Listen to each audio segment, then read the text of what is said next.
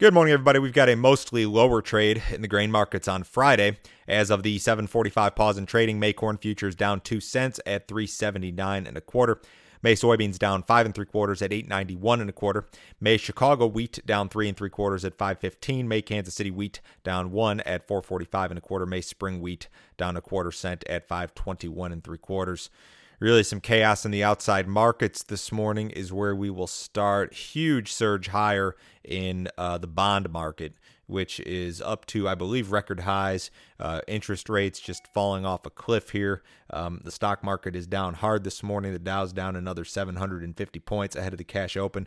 And this is despite some positive economic data. We had a non farms payroll number that uh, beat expectations, unemployment at 3.5%. So we're still adding jobs, still low unemployment. But uh, a lot of people believe, and I think there's some evidence that this coronavirus has reduced economic activity and may further reduce economic activity in the future.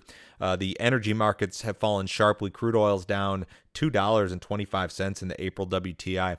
It appears for the moment as if OPEC will not get its production cut uh, done. And, and we thought earlier in the week that there would be a production cut, but Russia is not agreeing to that cut. And being part of OPEC, they have to agree if, if that cut is to be done. So, because of that, you've got sharply lower energy prices here this morning. So, again, stock market down hard, your safe haven items, uh, bonds in particular, up sharply.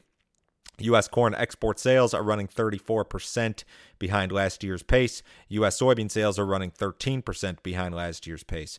The pace of corn sales is the worst since 2012. The pace of soybean sales is actually worse than 2012.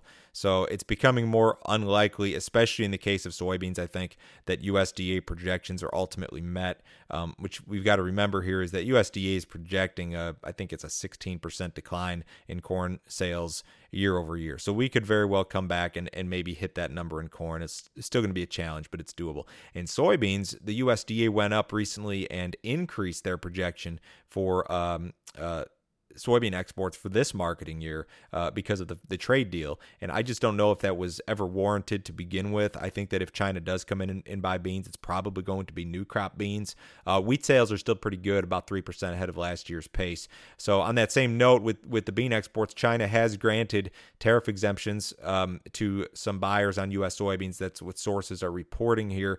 A lot of customers have applied for the exemption and have received approval, according to sources. So, China has bought next next to nothing in regard to U.S. ag products since the trade deal was signed in January. That purchase of sorghum this week was the largest sale we've seen since since that January 15th signing. So, as far as soybeans are concerned, I think it's very unlikely that U.S. beans will be competitive versus Brazil at any time soon. It appears a lot more likely to me that China could start buying new crop U.S. soybeans uh, at some point during the next few months, and and that would not be unprecedented. That would be normal if if we get into a no tariff situation or where we've got enough exemptions. So I think you could see a big increase in new crop soybean sales, old crop. I just I don't know if I see that story playing out.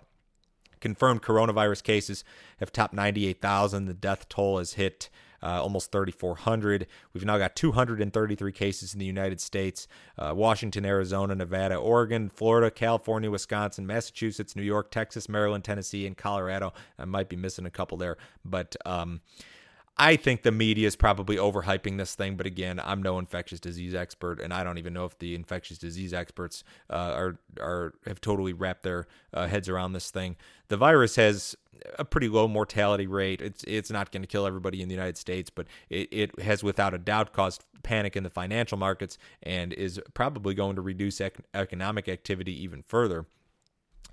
The um, corn market, you know, we had a nice rally early week, and we've given back some here the last couple of days. The the setup in this corn market, as I talked about earlier in the week, is very odd. There's basically no carry, um, not in the old crop contracts, anyways. You've still got carry from say DEES 20 out to the spring and summer 21 contracts, um, but for a market that we're told is very well supplied, uh, this is a, a unique setup.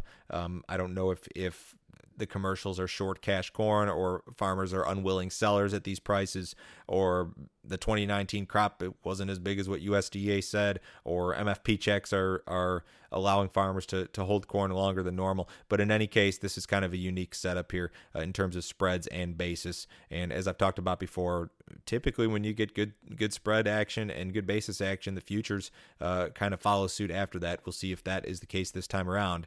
Soybean market, we've seen some short covering. Funds are probably short 50, 60,000 contracts of beans. They were short more than 100,000 not too long ago. All the headlines are still pretty much bearish here. Bad export demand, big Brazilian crop, weak South American currencies, um, all that stuff still intact here, hasn't really changed. The wheat market struggles to rally, and I think it's because the funds are still long. Uh, they want out of these long wheat positions with this in, in this risk-off environment that we're in now, uh, given the outside markets. Uh, cattle futures were lower yesterday. Cash cattle traded 113 again, I believe, in most areas yesterday. So uh, very much under pressure, and uh, this lower, sharply lower stock market this morning does not bode well for the cattle market. Uh, the cattle market has kind of mirrored the activity in the stock market to a significant extent. The Dow's down about 700, S&P's down 86, bonds up almost five full handles. Unbelievable move there. Uh, sharply lower trade in the U.S. dollar this morning. Crude oil again down more than two dollars. Gold and silver are mixed. Uh, they were sharply higher at one point overnight. If you'd like some more information, visit my website www.standardgrain.com.